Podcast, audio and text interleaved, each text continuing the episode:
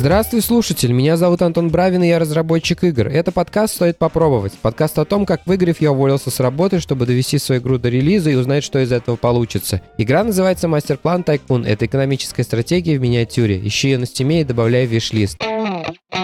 Не знаю, как у вас, но у меня на моем внутреннем календаре как будто уже весна наступила. Хотя вроде как уже февраль и как минимум один снегопад впереди вроде как предвидится. Но для меня как будто уже начался март. Кстати, про март мы анонсировали дату релиза Masterplan Tycoon. Он выйдет 9 марта. Насколько я знаю, этого числа он будет доступен на Steam и на платформе Xsolla, где можно ее будет напрямую купить. Анонсирующий трейлер я выкладывал в Телеграме и в группе ВКонтакте. Так что, если вы еще не видели, можете сходить туда и посмотреть. Э, ссылка будет в описании выпуска. И вообще как-то все так прикольно сложилось. К тому моменту, когда мы анонсировали дату релиза, я как будто бы закончил все крупные фичи, которые должны были быть в игре. И сейчас вроде как еще целый месяц впереди. Но этот месяц, э, видимо, будет потрачен на то, чтобы наводить марафет. Но уже нет такого чувства, что есть что-то не готовое, без чего ни в коем случае релизиться нельзя. В Steam планка качество, конечно, повыше, чем для мобильных игр, потому что там мы релизимся как бы в тень изначально и по чуть-чуть себе начинаем нагонять игроков, на которых мы можем что-то протестировать. Здесь, к сожалению, так нельзя, поэтому планка качества повыше. Но если взять вот мою ту старую мобильную планку качества, в принципе, я бы сказала, что игра готова к релизу. И вот как только я это произнес, я подумал, что будет прикольно, если все сильно окажется не так. Надеюсь, этого не случится. Последние пару недель я занимался преимущественно какими-то оптимизациями и мелкими фичами.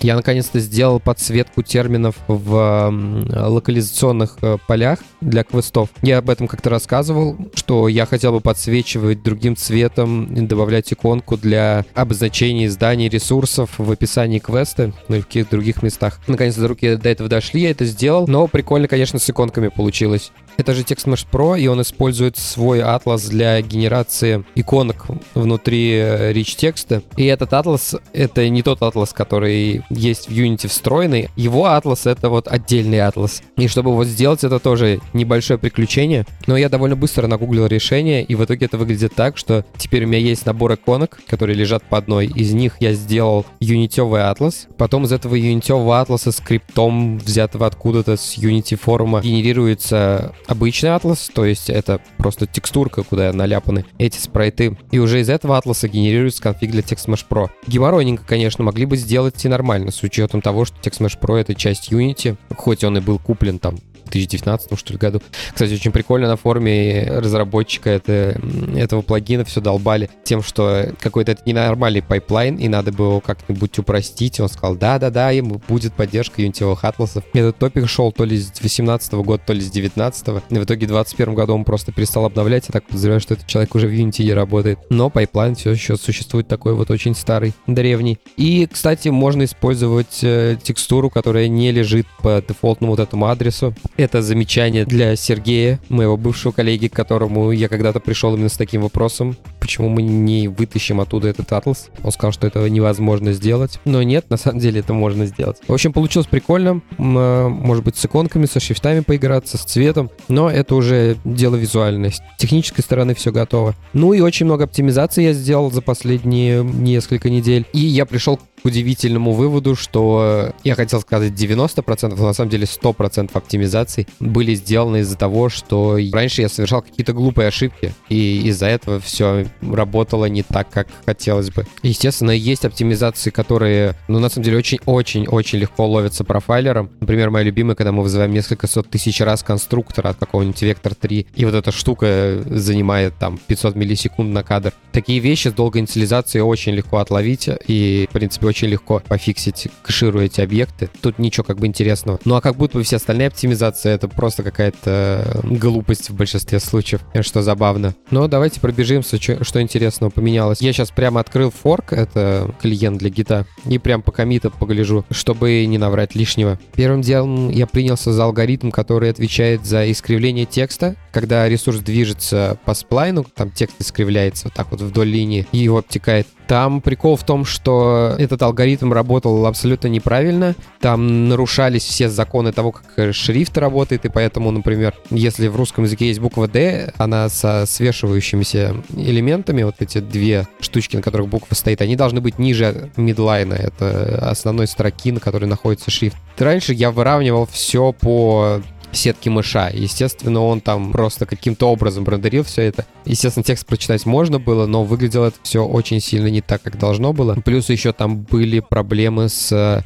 тем, что иногда текст схлопывался, буквы были сильно ближе друг к другу прижаты, чем должны были, даже друг на друга залазили. В общем, я все это перефигачил, теперь все работает прекрасно, выглядит вообще как должно быть. И заодно вкинул оптимизацию, которая заключается в том, что вот этот алгоритм искривления, он работает только на активной локации, на той, в которой мы сейчас находимся. Потому что раньше это все работало сразу на всей игре, соответственно, куча лишней математики происходила. Сейчас это работает только на той локации, на которой находится игрок. Это очень быстрое решение, хорошо выручило, но нюанс тут заключается в том, что, наверное, 95% э, времени исполнения этого метода — это force update э, mesh рендерера, то есть тот компонент, который есть Text Mesh Pro, который за текст отвечает. И поэтому э, как бы много не выручишь. Можно попробовать как-то обойтись без этого апдейта мыша, может быть, что-то самому покэшить, не знаю. Ну или еще можно шаг сделать вперед и сделать то, что эти сплайны обновляются только тогда, когда они находятся в кадре, а за кадром нет это еще даст прироста. Но в любом случае раньше на... Но в любом случае я получил сильный прирост, особенно на поздних стадиях игры. Следующая вещь, которая менял, это алгоритм, который отвечает за обслуживание ресурсных зон внутри радиуса ноды. Я уже несколько раз, наверное, к этому возвращался. Это тоже была такая тяжелая штука, которая у меня была в игре. Этот алгоритм взял очень много памяти. Я повыкидывал все ненужные оттуда вещи. Плюс заодно переделал алгоритм заполнения тайлов этих внутри зоны. Ну, когда ферма высаживает поля, по какому принципу они высаживаются. Потому что если мы просто выбираем рандомные клетки, у нас просто будет по рандомному тайлу везде это спавнится, это некрасиво.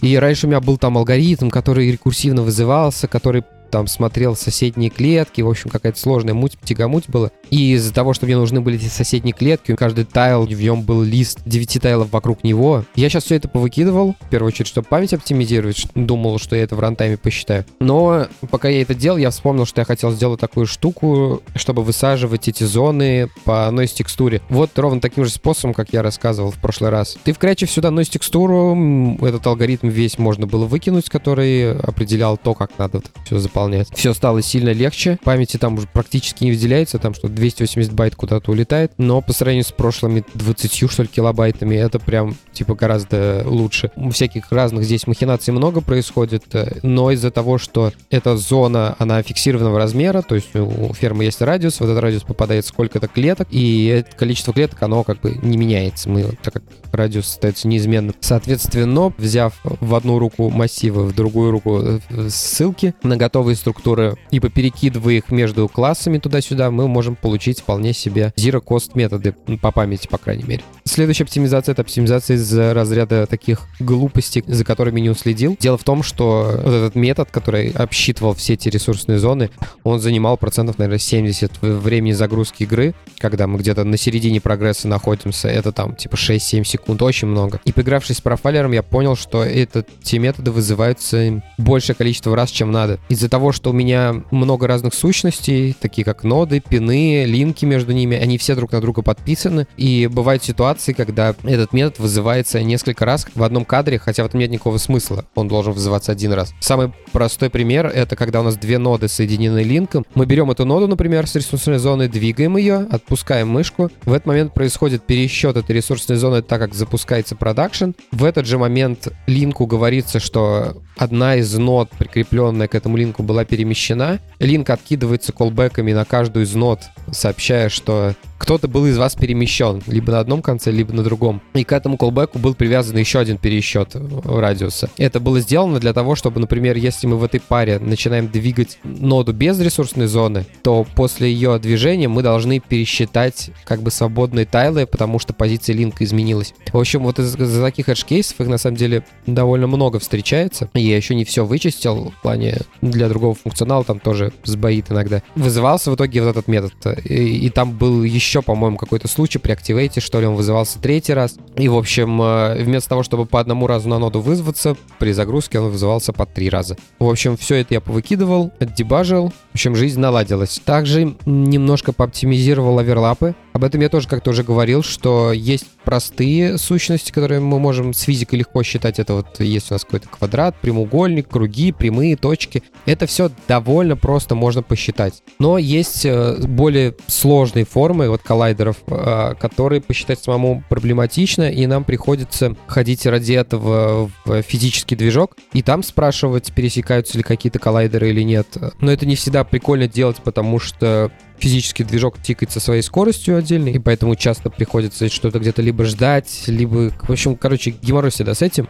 Но, к сожалению, пока от этого никак не избавиться. Плюс из-за того, что физический движок заточен на то, что есть объекты, э, и они имеют много разных свойств, они могут двигаться, они имеют какую-то эластичность, упругость, еще что-то, то там куча лишней подкапотной фигни вызывается. И как бы внутрь сюда я залезть никак не могу, и поэтому я оптимизировал это другим способом. У меня был такой метод проверки, который спрашивал, свободна ли эта ячейка по каким-то координатам. Но реальность такая, что когда мне надо знать, свободна эта ячейка или нет, то она вызывается в каком-то контексте. И этот контекст обычно такой, что пересекает ли у нас, например, линк какую-то ресурсную зону или еще что-то. То есть мне известно как минимум какой-то баунс того, где мне надо посчитать то, что происходит. В общем, бегать долговато приходилось. И в итоге, раз я все равно оверлапаю бокс с, с коллайдером линка, мне все равно приходится дергать физический движок движок. Я решил дернуть его еще один лишний раз перед тем, как всю эту махинацию производить. Это все равно в рамках кадра произойдет в тот же момент, тот же тик физического движка. И я делаю еще оверлап один коллайдера вот этого ректа, этого линка, чтобы узнать, какие ресурсные зоны, точнее, мы можем теоретически пересечь для вот этой кривой, для ее, для ее прямоугольника. И получается, вместо того, чтобы бегать по 20 ресурсным зонам, пробегается в итоге там по двум, по трем, по четырем, не больше. Кажется, как будто это немножко наивненько, э, как будто бы это так быстро должно работать, но нет. Тут мне тоже удалось срезать где-то процентов, наверное, 60, что тоже достаточно много. Так, давайте от линков, пока недалеко не ушли. Там также была достаточно э, большая проблема. В профайлере очень много места занимало, процентов, наверное, 20-30 это рендер сплайнов, особенно когда их много, там прям это выскакивало прям на первый план. Дело в том, что я использую для рисования кривых плагин, DreamText Splines называется. Я его использую уже очень давно, то есть когда еще в iTech VR мы занимались, вот первый раз я этот плагин использовал для JoyLab, чтобы рисовать меши в рантайме вот этих деревяшечек. Все, наверное, вроде больше ничего там не рисовалось такого в рантайме, кроме этих деревяшек. А, хотя нет, почему? Все эти трубы тоже были сделаны на нем, но они просто запечены были уже. В общем, этим плагином я пользуюсь уже, получается, наверное, лет 6 Тут я его использую для рисования кривых, и я заметил, что он очень много пожирал на э, рендер кривой. Он каждый кадр для каждого линка вызывался метод, который определял там позицию камеры, куда должна быть направлена меш-рендер, который это все отрисует. И я подумал, что это как-то многовато. Зачем, типа, это каждый кадр дергать? Покопался в настройках, вроде там все отключено, ну, типа, автоматически перерен... перерендеривание. Это вообще залог успеха, на самом деле, в таких э, играх, как Master Plan Tycoon. Если у вас есть управление рендером и управление коллайдером, именно пересчетом, то, скорее всего, вам надо будет со всем этим оперировать вручную, никакой автоматики, потому что автоматика срабатывает черти знает когда, черти знает как, вам надо все контролировать. Э, все ручки дергайте руками, как если у вас много однотипных ручек и все более или менее статическое, доверять тут автоматике точно не надо. Так вот, я подумал, что это слишком много, и в настройках я ничего не нашел. Полез в документацию, и, в общем, там откопал, что я, оказывается, использую использовал самый дорогой э, рендерер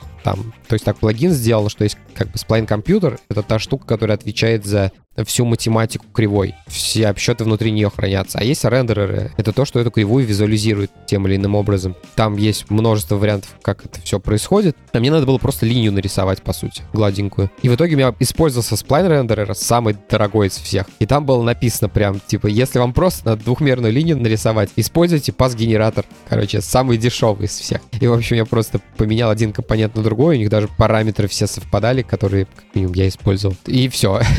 И тем самым я просто выиграл там 20-30% на рендер картинки на времени. Вообще удивительно, сколько это прожило времени. Практически там 3 года существовал этот сплайн рендерер. И последняя, наверное, оптимизация, она аж в два шага у меня происходила, э, за которую я больше всего, наверное, переживал. Это за долгую выгрузку сцены. И там это же самый момент влиял на долгую ее загрузку в некоторых кейсах. Игра загружается так, что есть сцена, на сцене сразу все тайловые зоны, все нарисовано. Если мы запускаемся с нуля, ничего не происходит. Если мы запускаемся из сейва, то ресурсные зоны, которые renovation, то есть которые можно срубить, посадить, они все хранятся в сейве. Моя задача на загрузке удалить все, что происходило, происходит на сцене, все эти renovation зоны, то есть оставить воду, камень, глину, вот это вот все, все остальное удалить и загрузить заново из э, сейва. А, проблема была в том, что когда я так делал, я получал очень большой лак на дестрой коллайдера. И я не понимал, почему так происходит. Вроде как бы не очень много я чего удаляю. То есть э, там действительно по сравнению с количеством воды, которое есть на сцене, количество всех остальных ресурсных зон, оно прям ничтожно мало. И профайлер говорил, что это все время уходит на дестрой коллайдера. Я пробовал экспериментировать, то есть просто выключал коллайдер в наглую и э, загружал игру. И действительно все это происходило прям очень быстро. Также быстро выгружалось. Но, естественно, без коллайдера ничего не работает.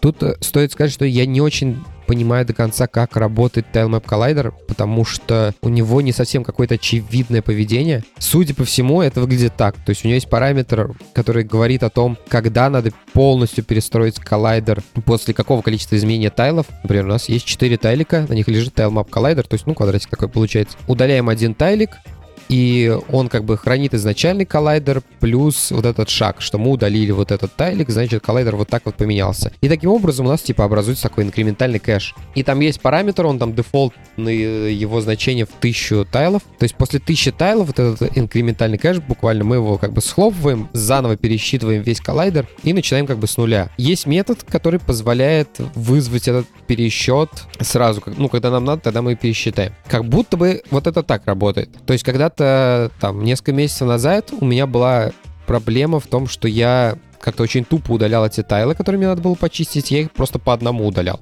И, видимо, все это приводило к тому, что я удаляю один тайлик, коллайдер пересчитывается. Удаляю один тайлик, коллайдер пересчитывается. В общем, все это долго. А, я начал удалять банчем, то есть прям беру весь блок, типа нахожу все эти координаты и просто одни, один раз дергаю метод, удали мне все вот в этом блоке. Я честно надеюсь, что коллайдер, и так как он сам пересчитывается, он это сделает потом в конце, после того, как все удалено. Тогда мне это сильно помогло, но до конца проблему не вылечило. Тут же я ходил-ходил вокруг этой проблемы и подумал, а почему бы не сделать наоборот, зачем мне вот этот коллайдер, который я все равно удаляю, и я просто на сцене выключил коллайдеры у этих ресурсных зон. И теперь на загрузке, когда игра загружается, она удаляет эти тайлы, спавнит новые и потом просто включает коллайдер. И тогда этот коллайдер как бы с нуля, ничего не удаляя, потому что удалять ему нечего, он строит новые коллайдеры, причем очень быстро. То есть, если он задестроить сцену пытался там за 4-5 секунд, то новый коллайдер он построил типа за 120 миллисекунд для той же самой сцены. В общем, как будто бы все классно, но при этом игра все равно еще выгружалась по 5 секунд. Я не мог никак понять, в чем дело. И буквально несколько дней назад я наткнулся на то, что, оказывается, TileMap Collider работал немножко не так, как я ожидал. Точнее, как будто бы я сделал намеренно этот выбор когда-то, но потом совсем про него забыл. Дело в том, что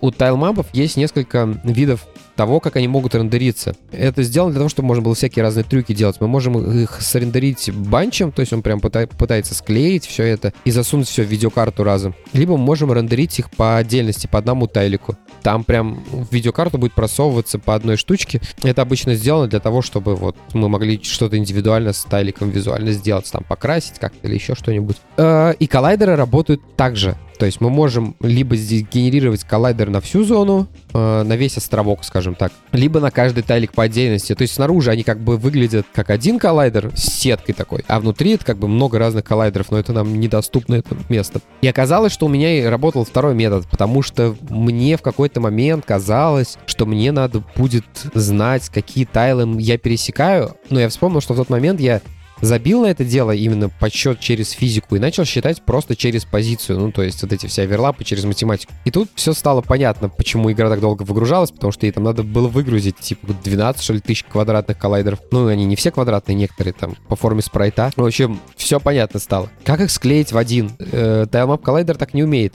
Так ну, умеет композит коллайдер. Это такая штука, которую можно как бы чайлдом просунуть или на том же компоненте просунуть много разных коллайдеров, она их всех склеит в один. Первая проблема здесь, которую я никак решить не могу, потому что это внутридвижковая фигня. Чтобы эта вся схема работала, им нужен rigid body. Зачем им нужен здесь rigid body, я не врубаюсь. Ну, то есть, я понимаю кейсы, когда они нужны, но делать это прям обязательной вещью прям не очень прикольно. То есть, у меня просто два, например, статичных коллайдера, мне их надо связать, и для этого нужен rigid body, тоже, который в статик переведен.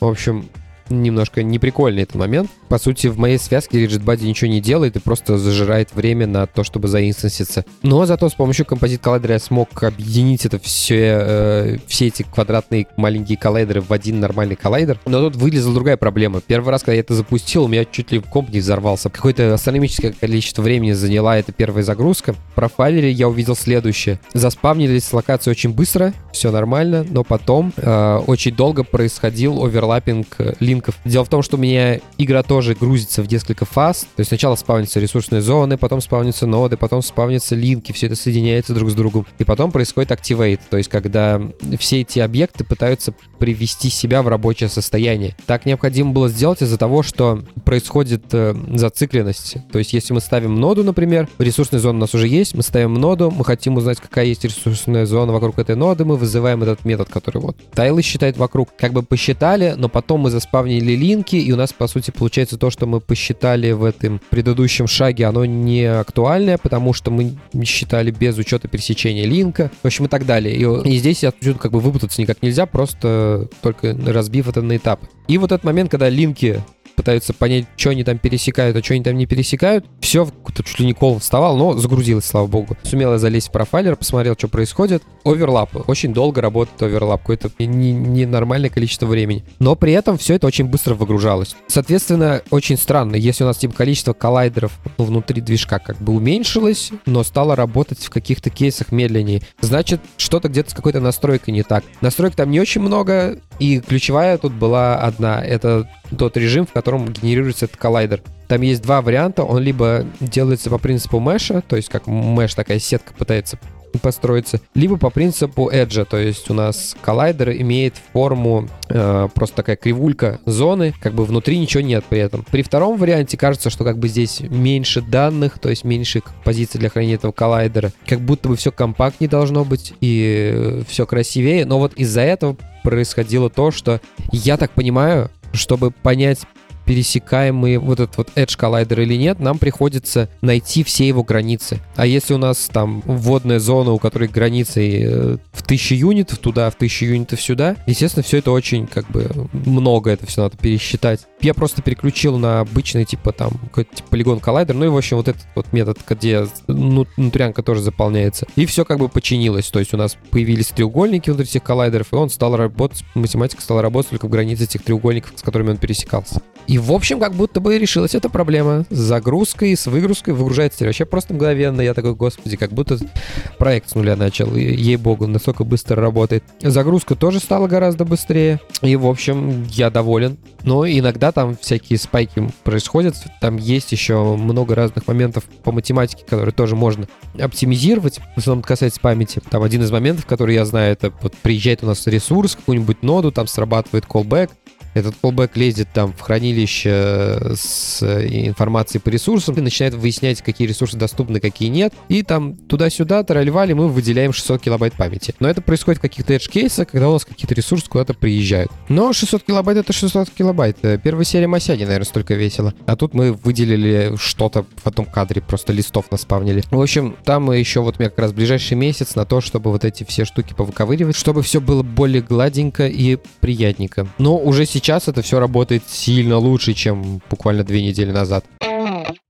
Поделюсь недели. Их две у меня на этот раз. Первая заключается в том, что мне наконец-то приехала моя Diablo для свеча. Это сейчас очень забавный момент, потому что это Diablo 3. Это игра, выпущенная в 2000, по-моему, 12-13 что ли году. И это моя четвертая копия. Ну, не для свеча, а в смысле вообще четвертая копия. У меня есть версия для компа, есть версия для Xbox 360, есть версия для Xbox One, и вот теперь у меня версия для свеча есть. Причем в каждую из них я наиграл больше 100 часов точно. И очередная, собственно, версия, чтобы наиграть на нее точно точно больше 100 часов. Я специально себе ее хотел для свеча, мне нужна была игра, на которую можно, скажем так, не сильно отвлекаться. Игра-то, в принципе, такая не очень сильно напряжная. А когда в нее очень много поиграл, там можно вообще практически отключать мозг и просто две кнопки нажимать. И это хорошо работает в пачке с какими-нибудь подкастами, аудиокнигами. Не со всеми, но с многими. Так как-то гораздо веселее, если какой-нибудь подкаст, и бывают какие-нибудь скучные моменты, когда какая-нибудь тягомотина происходит, ты можешь немножко внимания переключить вот э, чуть-чуть больше на игру. Если нет, то обратно. Но и при этом ты все равно как бы нажимаешь какие-то кнопки, и что-то там еще и на экране происходит. В общем, великолепно в пару для подкастов аудиокниг.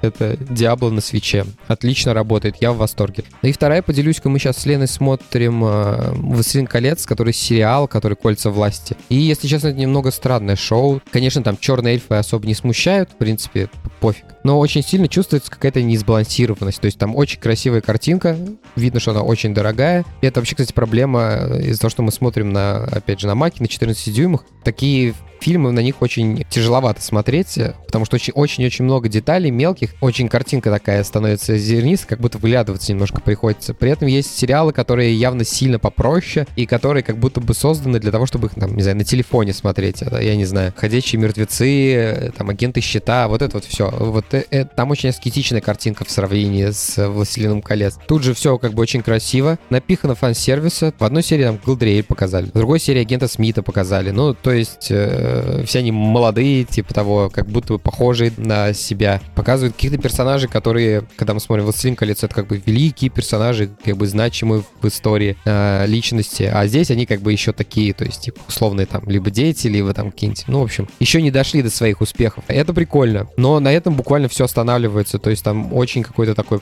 не то чтобы вдохновляющий сюжет, он очень какой-то такой обычный. Но даже дело не в этом, а дело больше в персонажах. То есть они абсолютно какие-то не выделяющиеся, не запоминающиеся, с очень какой-то примитивной мотивацией. Я слышал, что на, на нем жаловались вот в этом ключе, но он реально откровенно детский такой. Возможно, даже Леве вот ему 7 лет, возможно, даже ему можно показать. Там особо даже вот каких-то таких страшных орков нету, как во «Властелине колец» в оригинальном, где там что-то стекает с них, еще что-то. Нет, здесь просто чуваки такие немножко погорелые, и все. В общем, не знаю, нам осталось, по-моему, три серии до конца. Не думаю, что какой-то вау-эффект э, произойдет. В принципе, все понятно, к чему там что движется. Ну и пока могу посоветовать посмотреть его чисто для ознакомления с материалом, чтобы какое-то свое мнение сложить, еще что-то. Но это точно не то, что может, наверное, вызвать восторг. Такие дела.